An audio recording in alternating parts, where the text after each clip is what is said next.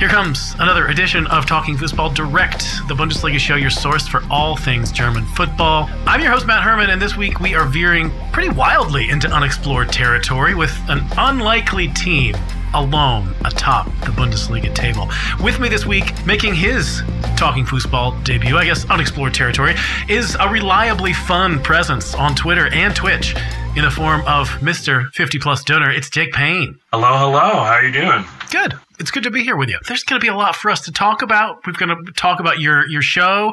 We're going to talk about match day six in the Bundesliga. We're going to talk about Erste FC Union Berlin. Wow. Wow. Full pronunciation. Yeah.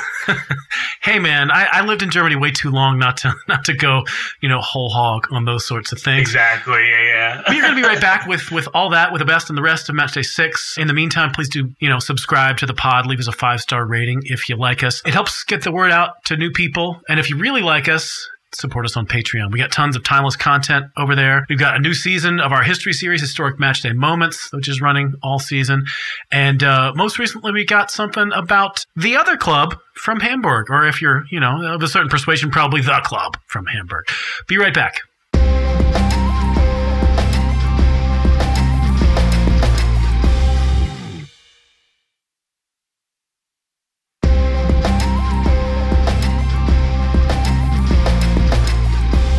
Here comes part one of Talking Fußball Direct. I'm Matt Herman, driving the show, and alongside me is Jake Payne from 50 Plus Döner. Big things afoot in the Bundesliga, I would have to say. Wouldn't you say? Yeah, this match day, for this match day to happen on a weekend where the Premier League wasn't happening is insane. I am like looking over what happened. I still am just like, what was this weekend? Yeah, yeah, yeah. All, all that, um, you know, lopsided Bundesliga slander. Sometimes not actual slander. Sometimes it's true. Uh, it was not true this weekend. I guess it kind of been a long time coming, considering Bayern had been on a bit of a slide, and you know, Köpenick's finest. They've they've outgrown their you know little club that could image. They've been playing with a real fearsome consistency all season thus far. And, you know, nobody, nobody, not even Bayern can keep up with them at the moment. Erste FC Union Berlin. They got another great result on Sunday. They went to the Müngersdorfer Stadion in Cologne and they just muted muted the Billy Goats. Like Timo Hübers got the game's only goal for the wrong team, uh, trying to redirect a shot from Sheraldo Becker, eh, you know, sort of earlyish in the first half. We did see a saved penalty. We saw a disallowed goal that uh, you know might have made the result a bit more definitive. It might have been a bit of uh, you know Ergebnis cosmetic, like make it look like a more lopsided game.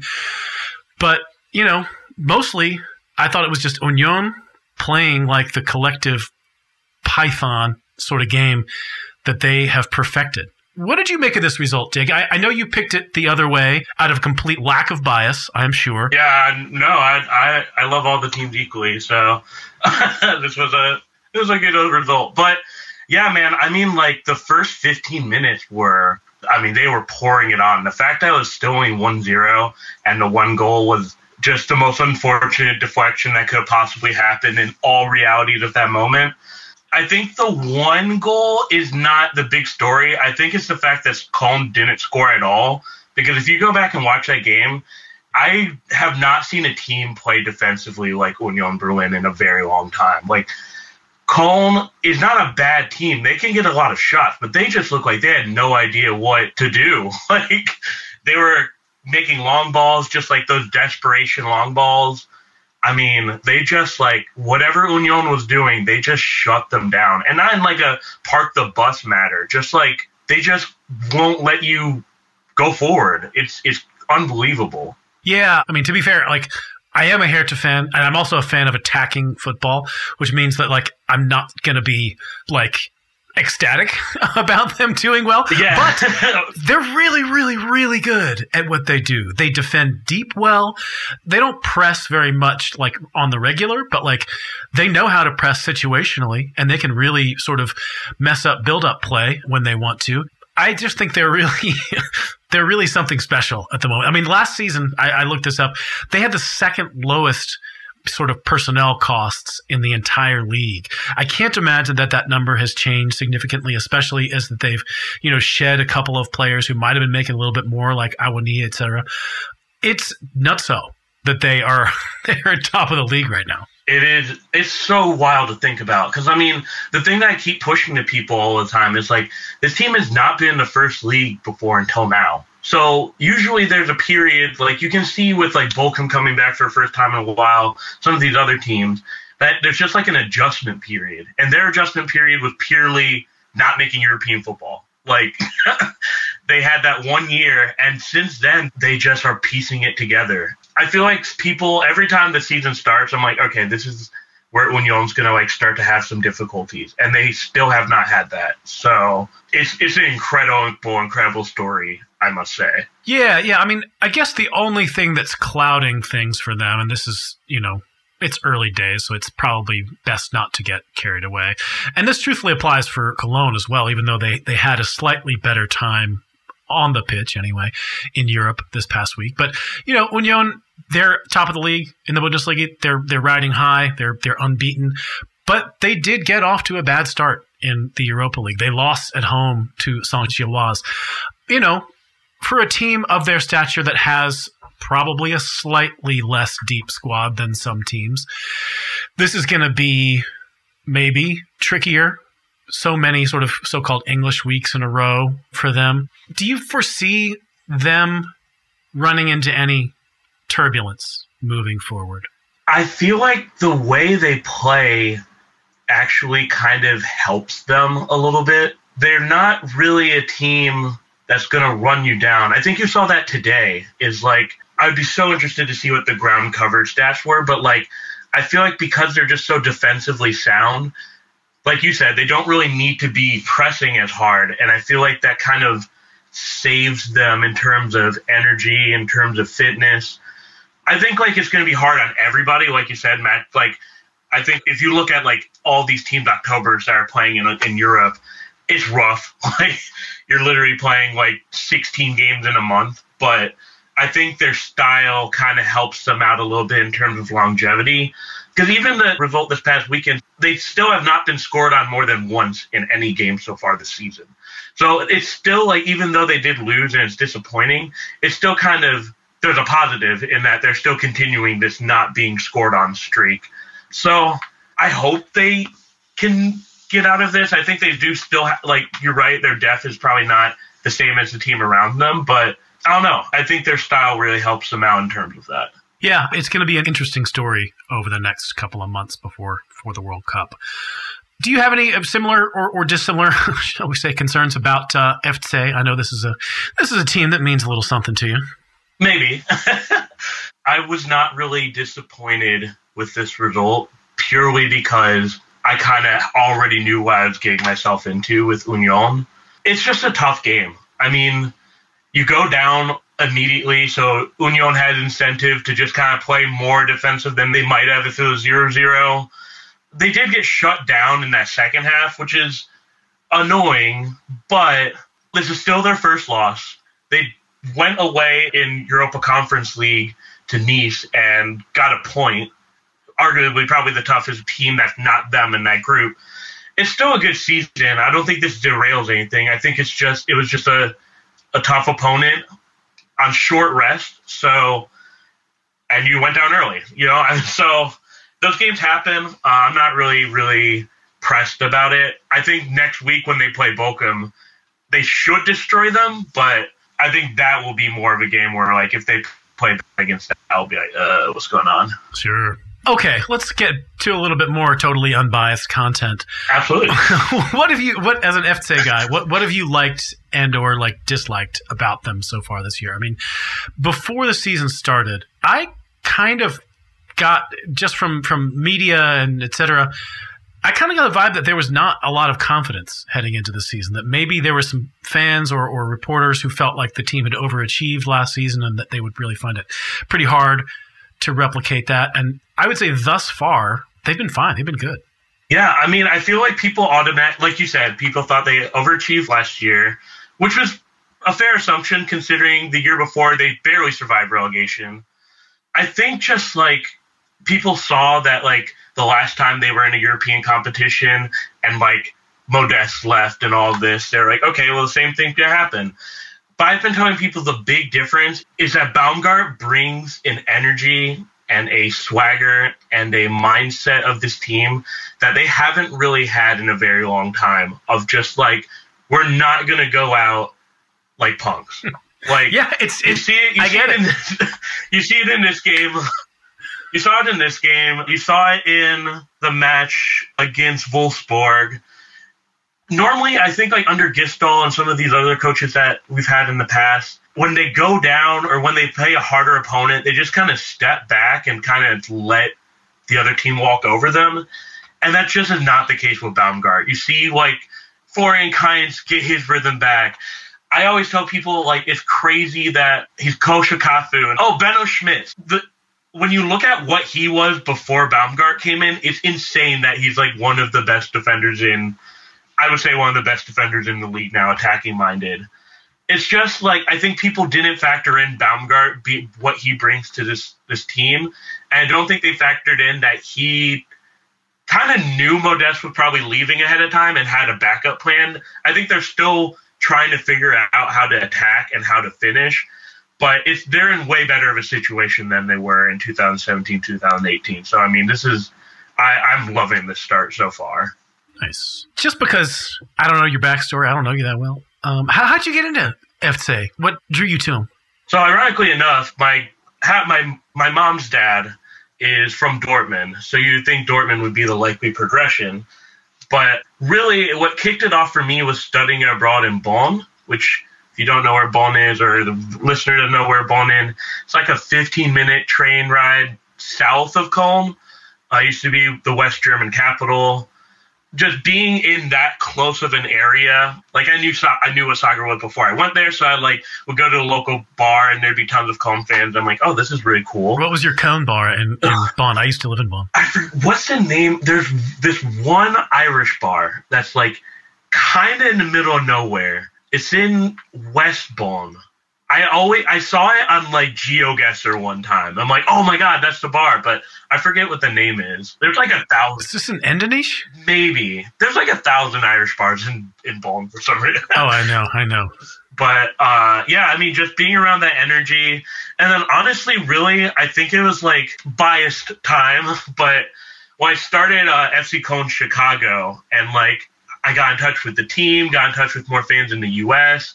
I think that really carried it. Like for example, like me and my friend went went to Cincinnati for like their Oktoberfest, and FC Cincinnati happened to be playing at that time. They weren't in MLS yet, and we saw a guy with like a FC Cologne license plate, and me and my friend went, "What?"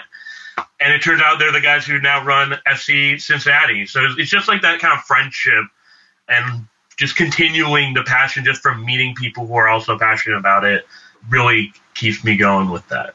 Yeah, yeah. I'm sort of slowly trying to find the uh, Bundesliga fan community in, in Wisconsin. I went to a sort of watch party thing at, a- at a brewery, really good brewery, actually, a gathering place in Milwaukee. The the, the brewer there is a Köln fan. Oh, okay. Yeah, that's right. That's my friend Corey. Okay, yeah. The, and the, uh, the the owner who was uh, tending bar when I went there Yeah. is uh, is an Eintracht fan. Mhm. So we had plenty to talk about. There were a couple of Dortmund fans who were there. I was there with with a, a buddy who's sort of he's kind of shopping for teams at the moment. He's he was you know looking at Stuttgart, some other some other things.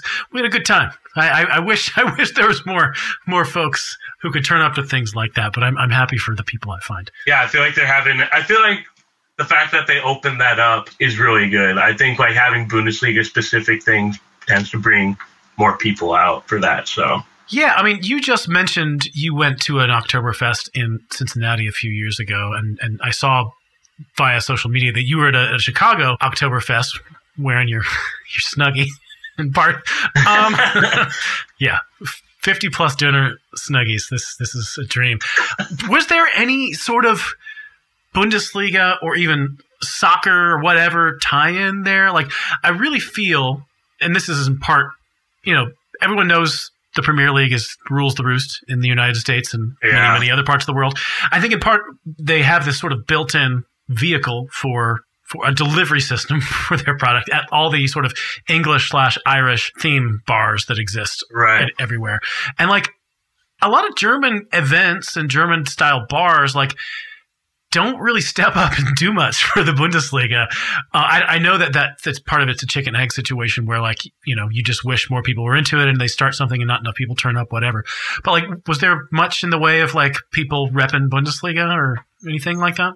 So I think like those kind of events, for whatever reason, bring out national team fans, Uh, not necessarily Bundesliga. And like I think there is a difference between a German national team fan and like a hardcore Bundesliga fan, at least in the US. My thing has always been, like you said about delivery systems. I feel like something that would get this off the ground is like what the Premier League does with their fan fest. I think that would kick off so much with Bundesliga. I feel like, like you said, like people just assume there's not that many fans. I think clubs even do that with marketing in the U.S. where they're like, why, like why, why waste the money or waste the time?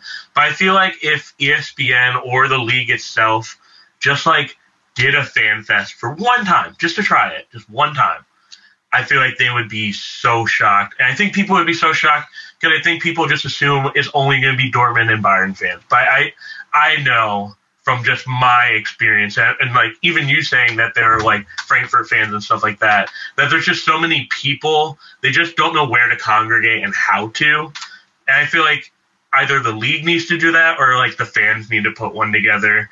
And I think that would just make it more available and it, it would show people that this league is actually still popular. I think people just assume it's not because Bayern wins every year. And I mean, people live and die for, for this league. So yeah, yeah, yeah. No, I, I, I, Bayern winning every year is not a great advertisement for the league, but there's so many other good things going on. Yeah, as we all know. If you're listening to this podcast, you know this. Right. Okay, let's step back to uh, match day six. Quickly, maybe taking a glance at Freiburg and Gladbach. This was sort of the, the second of two Sunday games. We all looked forward to Sunday.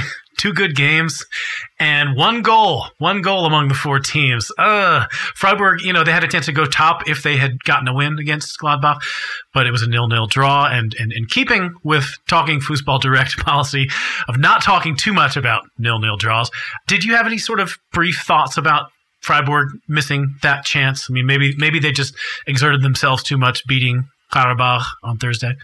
I think the one thing about Gladbach that's actually going to help them is that they're not in any extra competitions. Mm-hmm. And for Freiburg to come off of a, a, short week against a team that has a lot of rest and is a good team, uh, completely unbiased, but it's just it doesn't shock me too much. I think the one thing that is going to be very dangerous is Gladbach being a good team and also not having too many other things to worry about it's just kind of like a tough thing to, to go into. I, I was expecting more out of Freiburg, but I guess 0 0 isn't too bad for who they're playing, I, I guess.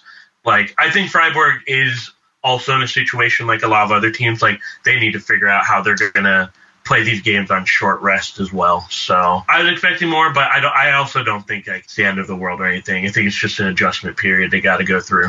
Yeah, I think you highlighting these are both good teams. Gladbach is a good team that was really had a lot more time to prepare. I think probably answers most of those questions. Let's talk a little bit about what made this whole constellation at the top of the league possible, which is to say Bayern. Bayern just getting their third straight draw. And, you know, they are beginning to show a real inability to like control and close out games. I mean, I guess against Gladbach, you could argue that was just, you know, Yann Sommer turning into Plastic Man or whatever. Oh my, what in the world was that? but certainly against Union, and certainly in this game, you know, they had more chances, they had better chances than did Stuttgart. But they also got a bit of a get out of jail free card in the form of a disallowed goal for that pretty soft foul on Joshua Kimmich, like, I don't know, 51st minute or something like that. I don't want to zoom in too exclusively on this situation, but there was a lot of weird stuff going on with refereeing this weekend. I mean, you had that disallowed goal from for Stuttgart. You had three handball decisions at least that caused a lot of consternation. The one in the Cologne Union game where the ball hit an outstretched arm with the player's back turned and was called a handball. The one in Berlin, not given to Hertha, despite the fact that the player was looking at the ball coming at his arm. Then one in Bremen, which had some similarities to those, which was given. Obviously, different referees are allowed to interpret the game differently, up to a point, I guess. But like, the fact that VAR was not even called in on some of them, like the one in the, the Hertha Leverkusen game, the ref didn't look at the monitor. Is there something going wrong with, with our system of VAR, or or is this just sort of a bunch of smoke that's going to blow away in the first stiff wind? I think, like you said, it was just a weird weekend where all the decisions kind of like came in at once. Because I mean, handball in general is a weird rule in like overall. You know what I mean? I don't think that's exclusive to Bundesliga or this weekend.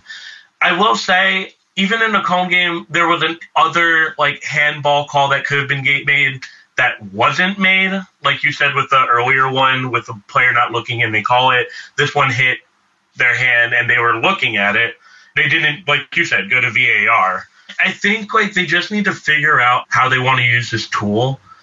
I think they should empower the refs to make quick decisions too, because some of these VAR decisions take like seven minutes. It completely derails the game. They just have this tool that they thought would. I feel like they kind of thought this would just okay make everything fair, and now nobody really use knows how to apply it to the game without having it be disruptive. And I think that's going to just be a continuing story. I hope the league kind of looks at this weekend and looks at the handball rule and be like, okay, like this is when you should kind of like take more of a look at it, or just kind of like what recently they they had more definition as to what the handball rule would be like, and it doesn't look like it's really setting. So there's just a lot of confusion around all that, and I hope the league kind of takes its initiative to just figure out how refs should be using this. And I think honestly, I think there should be a time limit to VAR decisions. Like there was one I think it was Cologne Schalke that took like eight minutes. Like you can't have that. So there's more growth that needs to be done with VAR, and I hope the league doesn't take doing that as like an affront to refs or something like that. They just need to do it, you know. Yeah, yeah. I mean, if anything, I, I like the idea of having a time limit because, of course, it's supposed to be a clear and obvious error that you, you're correcting. But at the same time, I'm going to put on my totally unbiased hat here and say I think it is very foolish that the VAR official did not tell, you know, Benjamin Brand, the referee in the in the Hertha Leverkusen match. I don't care what you think. Go to the monitor and look at that. Right. Look at it again and tell me you want to decide the same way. I mean, sometimes I get the feeling that the person in the, the, the basement in Cologne is just too deferential to the on pitch referee's judgment. Mm-hmm. And I know that the on pitch referee is the one who makes the final call in terms of looking at the video and deciding, but sometimes you have to say, dude, no, look at the video. Look at the video. I don't care that you're feeling real confident. Look at the video. Okay, now I'm, I'm not, not I'm, I'm, ready to talk about uh, Hertha and Leverkusen. There, there was more than just a handball controversy in this game. Hertha really aggressive, good at closing off space for Leverkusen's speedy wingers. They looked really good on the counter. Marco Richter scored what I reckon was probably the goal of the week, if not goal of the month. We'll see how things turn out with, you know, a banger from distance on the run. But of course, you know, defensive blackout meant that Patrick Schick got to equalize. I understand that um, you have a fair number of, of, of friends slash viewers. I ask this to people whenever I can.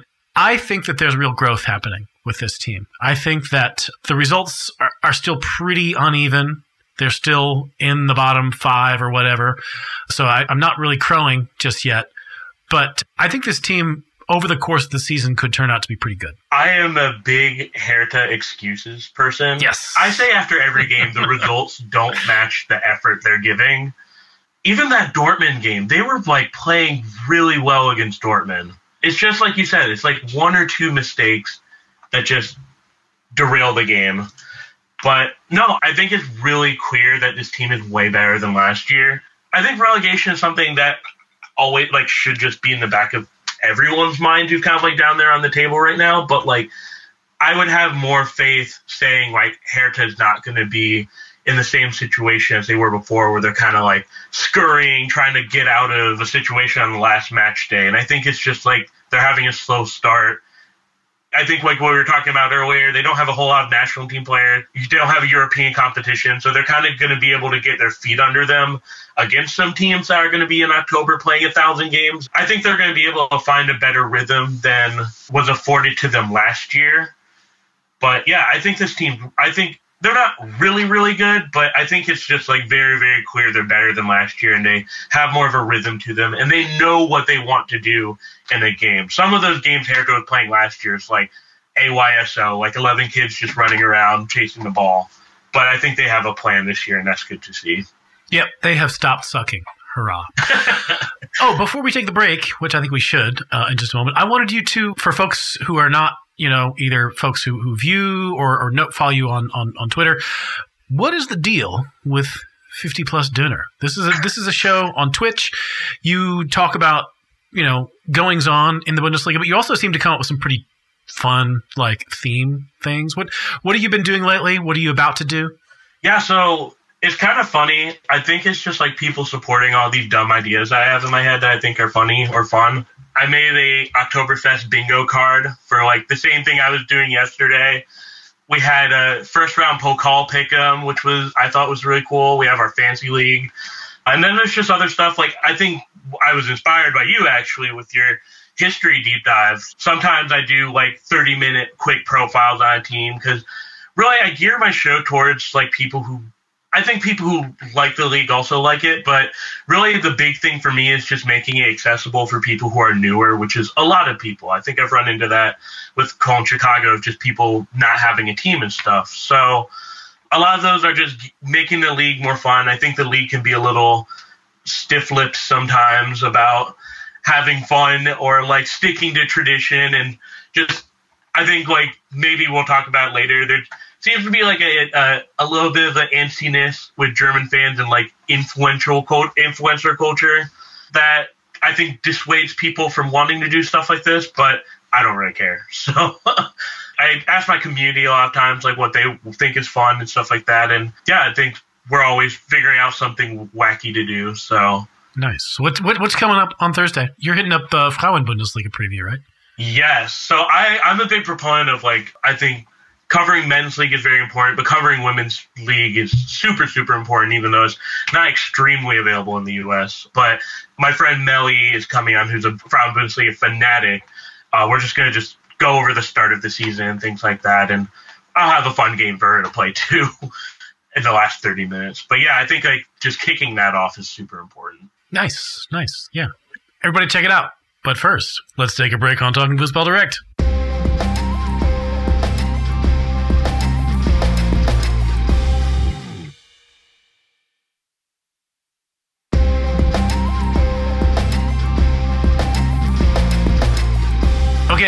We are back with part two of Talking Fußball Direct. I'm Matt Herman.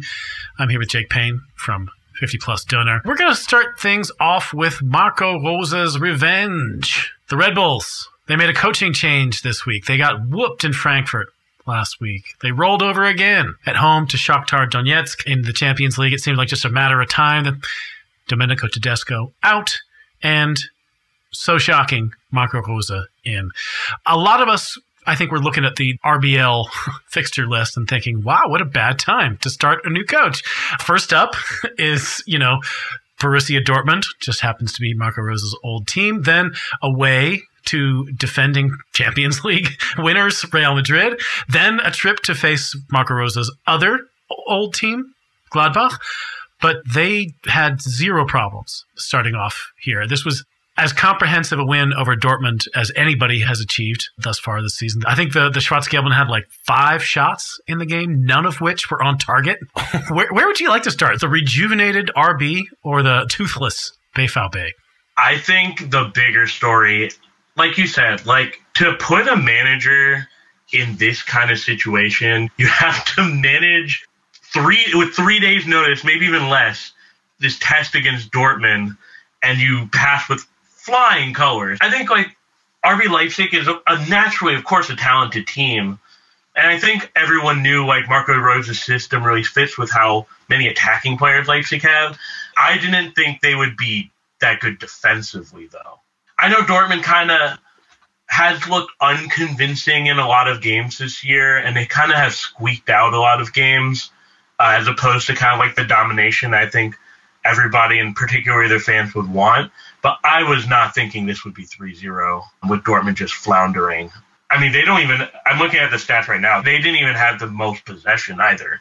So, I mean, for them to have that kind of defensive standoff against Dortmund is really impressive. And I think Dortmund have a lot of questions that they need to figure out as they go into what's going to be a very long two months with all these competitions going on for them and all these injuries they seem to be getting again. Yeah, it's interesting. These results that have been going more or less Dortmund's way, despite a lack of conviction among Dortmund fans and, and neutral observers. I guess this could all turn fairly quickly if uh, you get a few more 3 0 type results. Any thoughts about where RB might be headed now that they have someone in charge who, at least from from early indications, looks to be able to get a bit more out of this team than Tedesco had for the first several games. I think it's still something to watch. Of course, I mean, it could also be an overreaction. Of course, like we said, Dortmund had problems, kind of like living up to their energy they should be having in games. However, I do think, like we were saying, Marco Rose's system fits this team very well. And also not to forget that Gladbach, the person he worked with at Gladbach, their sporting director, Max Eberl, he's going to be joining Leipzig in December. So I think there's this added thing of these two people who had really a successful time, I would say, at Gladbach are also going to have – probably a more a successful time at Leipzig and with more resources. Because right now, I think like I was talking about on the last show of like I don't know what Leipzig is like aiming for, but I think with Rose being so tied to like Leipzig in general, with him being from there, and I think like him going to be more comfortable with working with the sporting director he's already worked with, that could be a nightmare for the future. So it's I think like just overall Leipzig is now a team that I would be really interested to see how they develop just over the course of the season. Yeah, it always felt like a natural considering the deep Red Bull background that Marco Rose has and the fact as you mentioned that he is from Leipzig. I mean, if anything that club has always sort of struggled to present itself as one that had genuine roots in Leipzig and a genuine sense of community feeling. I mean, I think in some ways that that gets a little bit overstated because you know they draw fine. People in Leipzig seem to think they're fine. I mean, obviously, certain Lok and Chemie fans, the old school teams, have great great vendettas against them, as do many people across German football. But I think that if they were to have success over a long period and have a, a, local guy as their coach, it might do that club a lot of good, at least in their own community. I don't think so, but I think just like the setup and like the just what Leipzig had just present is always going to be butting heads with, like you said, the old fans. I think for them, they're just more we want to string successes. Like they won a trophy last year. I'm a, I, I imagine that this summer they're like we need another trophy again. And I think that's more what this sets up for with Rose and Eberl. I think that's more what they care about. And I think that's more what they're looking at is like, these are two people who can take us to the constantly competing with Dortmund, Bayern, like that kind of situation. So yeah, well, let's get it on. After after ten years of a of a unipolar Bundesliga, yeah, yeah, Leipzig would not be my choice for no. a, a bipolar or du, dupolar, oh, whatever Bundesliga. But you know, I'll take it, I guess. Okay, thinking about Dortmund moving forward, they have City coming up in the Champions League. Following that, they have the derby of all derbies against against uh, against Schalke 04. Schalke, however, they got their first win of the season. There was joy in Mudville as they prepared for the big Revier Derby by winning the little one over Bochum. It was a pretty even game, to be fair, and Schalke was just a little bit more clinical in, in, in front of goal. And, you know, Bochum actually chipped in at the wrong end when Erhan Masovic turned the ball into his own net trying to defend a Tobias Mohr free kick. Let's just play a certain devil's advocate slash catastrophic eventuality role here. Let's let's say Dortmund lose both to City and Schalke heading into the international break. That would be a pretty pretty nasty concoction for them to swallow. I think City maybe not, but losing to Schalke would definitely. I think you'd start seeing a lot of question marks flying around in the Dortmund fandom, a hundred percent. But I think like also in the offices of Dortmund, like if they lose that Schalke game or they look not that great against Schalke, even I would even chalk it up to that, like their usual holding on to a lead barely. That would raise a lot of questions, which is pretty wild. I thought I I, I thought the appointment of Terzic and I thought like getting Özcan. I, I mean I know what Özcan can do, and some of the signings that they had they're really good, but like they just look like so incomplete for some reason. And like if they can't get it together against Schalke, which I mean, sorry Schalke fans, but like Dortmund theoretically should be running over Schalke. If they just look unconvincing again against a newly promoted team, I think that extended break they're gonna have to figure out something. I'm not saying Terzic should be fired or anything, but like they need to like just have a sit down with their players and be like, what do we want out of this season? Like, what are we aiming for exactly? Yeah. Because uh, that would just be bad. Yeah, especially because, you know, this is a team who has hung its hat for so long on their attack and they've invested so well in players who are not strictly attacking players. You know, a couple of center backs. You know, Salih Özcan as well, who he can contribute uh, going forward, but his job is to do more than just that. And for them to just, you know, they don't look any more defensively solid than they ever have, despite all that. I will say that Schlotterbeck, I think Schlotterbeck singularly brings the energy that they're hoping every other defender helped with.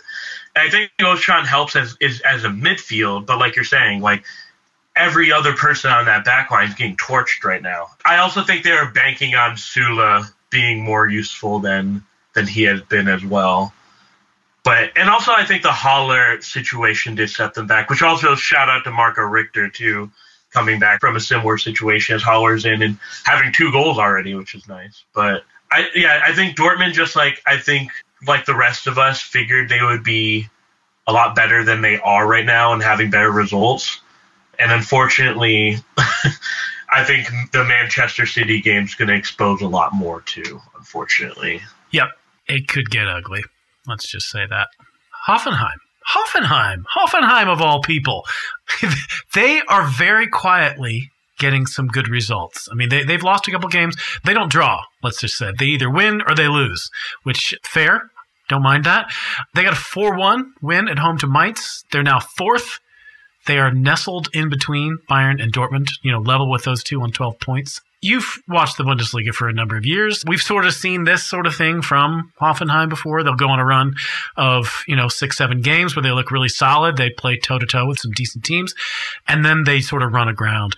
Should we trust this Andre Breitenreiter led version of Hoffenheim a little bit more? I think that question will be answered this upcoming weekend when they play Freiburg. I think the Mainz, what I said, so like when you look at who they played earlier, right? They played Bochum, they played Leverkusen, they played Augsburg. These are teams that are just having problems in general right now. Sure. So I was like, eh. Like their losses are against Gladbach and Dortmund. So I'm like, eh. But the Mainz game, I'm like, okay, like this might be for real. I'm sitting up and noticing at this point. Exactly, right. And I also think what's really, really dangerous about them, and also what I always tell people is frustrating about them with fantasy, is like they can get production out of anybody. Like they just have a team full of people that can do stuff. It's so weird. And I think that makes them hard to prepare for. You just like don't know where their goal is going to come from. You don't know where their distribution is going to be from. It's always from someone new.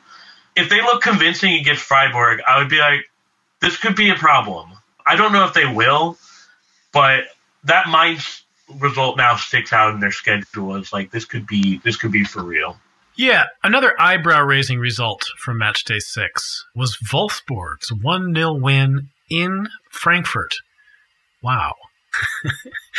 I was saying to the barman at Gathering Place this weekend, like, I thought after watching five games this young Bundesliga season that, you know, I, I don't know everything. I don't know much. You know, the, the game is volatile. But one thing that I thought that I knew was that Wolfsburg were bad. and, uh, you know, this was a hell of a result for them. You know, this was the first game in the post Max Kruse era for Wolfsburg, apparently. Niko Kovac told reporters on Saturday that he, he left him out of his matchday squad because he didn't think he was prepared to give his all for the club. And that, you know, his bosses, Jörg Schmadtke and, and Marcel Schäfer, the sporting director dudes, basically backed him in this decision to cut him loose. He's done. Did that maybe have a sort of galvanizing effect for Wolfsburg? I don't think so. I honestly, my brain wants to factor this into like Frankfurt just also got smashed this past weekend. Yeah. And like we're kind of going to that a little wounded. I don't know what to think about Wolfsburg, man. Like I thought they would be playing way, way better just in general. And even with this win, they're still what, sixteenth? And their next game's against Union, which I mean Union Berlin, which I mean, okay, like I think they're in like kind of a mirror world situation with Hoffenheim, right? Like this results now sticks out on their schedule of like, okay, even though Frankfurt was weak, they still won, and now they have this game coming up where if they play good, you're like, okay, well, you know, with Hoffenheim, it's like, okay, they're for real, but with Wolfsburg, it's like, okay, they're getting it together a little bit. But yeah, I don't know about the Max Kruse thing. I just don't know what this team's issue is. I thought Kovac would be a way bigger and like if you look at Wolfsburg on paper, they're not bad at all. So for them to be where they are right now and playing like they are, I'm not sure what's going on over there. I think next to Leverkusen, that's the biggest mystery of this season so far. Mm-hmm. For me, at least. Yeah, this was a huge, huge disappointment of a start for Wolfsburg. Although, you know, to be fair, like Frankfurt's also doing weird stuff right now. I mean, they, they got smashed at home to to Sporting Club, and now they sort of just slouched to a loss against Wolfsburg. They generated, you know, pretty pretty meager chances in this game. I'm always just about ready to get on the Eintracht bandwagon and be, be, like, oh, this is just straight up a good team because when they're good, they're really good. But they do shit like this.